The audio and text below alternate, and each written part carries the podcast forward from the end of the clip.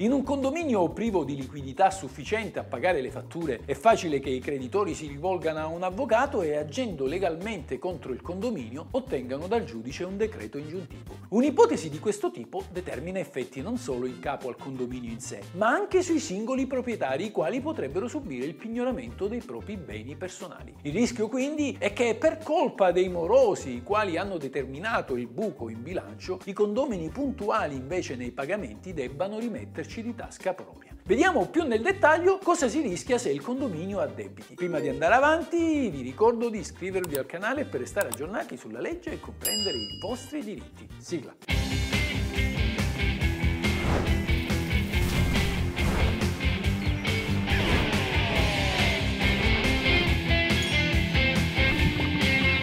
Questa è la legge.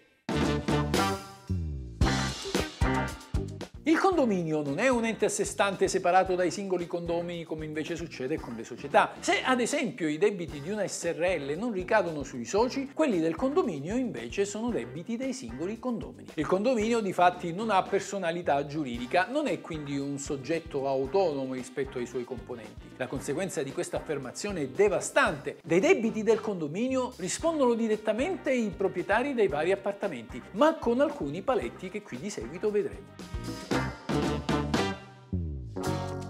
Se un condominio non paga i debiti, il relativo creditore può rivolgersi al giudice e ottenere un ordine di pagamento, il cosiddetto decreto ingiuntivo. Il decreto ingiuntivo, che viene emesso senza che vi sia una causa e senza quindi la chiamata del debitore, viene notificato all'amministratore di condominio che ha l'obbligo di informare di ciò al più presto l'assemblea. L'amministratore ha 40 giorni di tempo per pagare o eventualmente opporsi laddove tale pagamento non sia dovuto. Per l'opposizione bisogna incaricare un avvocato che avvii una causa dinanzi allo stesso giudice che ha emesso il decreto decreto ingiuntivo chiedendone la revoca. Mettiamo che il debito sia conclamato, ma che nelle casse del condominio non ci siano soldi a sufficienza per rispettare gli impegni contrattuali. A partire dal 41 giorno il creditore può avviare il pignoramento dei beni del condominio, preceduto chiaramente dalla notifica di un ultimo avviso, il cosiddetto atto di precetto. Il precetto dà al condominio altri 10 giorni per pagare prima dell'avvio dell'azione esecutiva. Veniamo ora alla fase dell'esecuzione forzata. Spetta al creditore decidere quali beni pignorare e qui sta l'aspetto cruciale di tutta la disciplina. Il creditore non è tenuto ad aggredire prima i beni del condominio, potrebbe ad esempio decidere di rivolgersi subito nei confronti dei singoli condomini che, come vi ho detto in apertura, sono tutti titolari dei debiti assunti dall'amministrazione. In verità i beni del condominio pignorabili si riducono solo al conto corrente dove l'amministratore, come sapete, deposita ogni mese le quote condominiali versate dai singoli condomini. Ma è chiaro che in presenza di morosità il conto potrebbe essere incapiente, non ci sarebbe altrimenti ragione per non pagare il creditore. L'amministratore infatti che non vi provvedesse, pur sussistendo la disponibilità in banca dei soldi, sarebbe personalmente responsabile. Il creditore quindi può decidere di pignorare il conto del condominio, ma può anche rivolgersi direttamente ai singoli condomini per pignorare i beni di quest'ultimi. Ed è chiaro che il creditore opterà per questa seconda soluzione se già sa che il conto del condominio è in rosso. Come fa a saperlo? Ad esempio perché ha ricevuto un assegno protestato. Incidentalmente è bene ricordare che la legge consente al creditore di conoscere presso quale banca il condominio intrattiene il rapporto di conto corrente. Difatti, una volta notificato il precetto, il creditore può farsi autorizzare dal presidente del tribunale ad accedere alla cosiddetta anagrafe dei conti correnti, un database dell'Agenzia delle Entrate dove sono indicati i rapporti finanziari dei contribuenti, compresi appunto i conti correnti dei condomini. Dicevo quindi che il creditore può decidere di pignorare anziché il conto corrente del condominio i beni dei singoli condomini. E qui veniamo finalmente al cuore del problema. Cosa rischia chi vive in un condominio con debiti? Eccolo spiegato.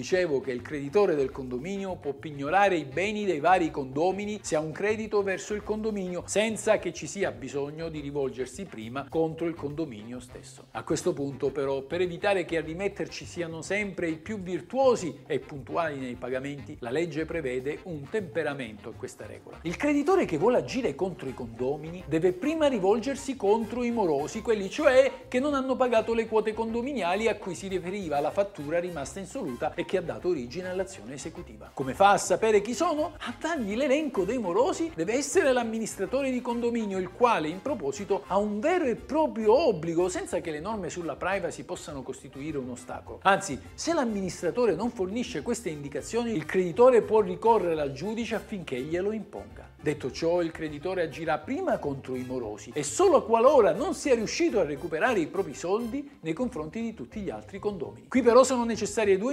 importantissime considerazioni. La prima, il creditore non può chiedere al singolo condomino l'integrale pagamento del debito condominiale. Ciascuno infatti risponde solo nei limiti dei propri millesimi di proprietà, sia che si tratti dei condomini morosi che di quelli virtuosi. Pertanto il creditore che intende recuperare l'integrale somma deve spacchettare il proprio credito in tante quote, tante per quanti sono i condomini. La seconda considerazione, è verosimile che contro i morosi abbia già agito il condominio avviando il pignoramento dei relativi beni come ad esempio l'appartamento. E se non c'è riuscito il condominio, perché mai dovrebbe riuscirci il creditore? Risultato, anche se la legge impone al creditore di rivolgersi prima nei confronti dei morosi, è verosimile che questa azione non darà quasi mai i suoi frutti e dunque a pagare saranno sempre gli altri condomini, quelli cioè in regola con le quote condominiali. Insomma, amici, vivere in un condominio con debiti è rischioso se non sei nulla tenente, perché questa è la legge.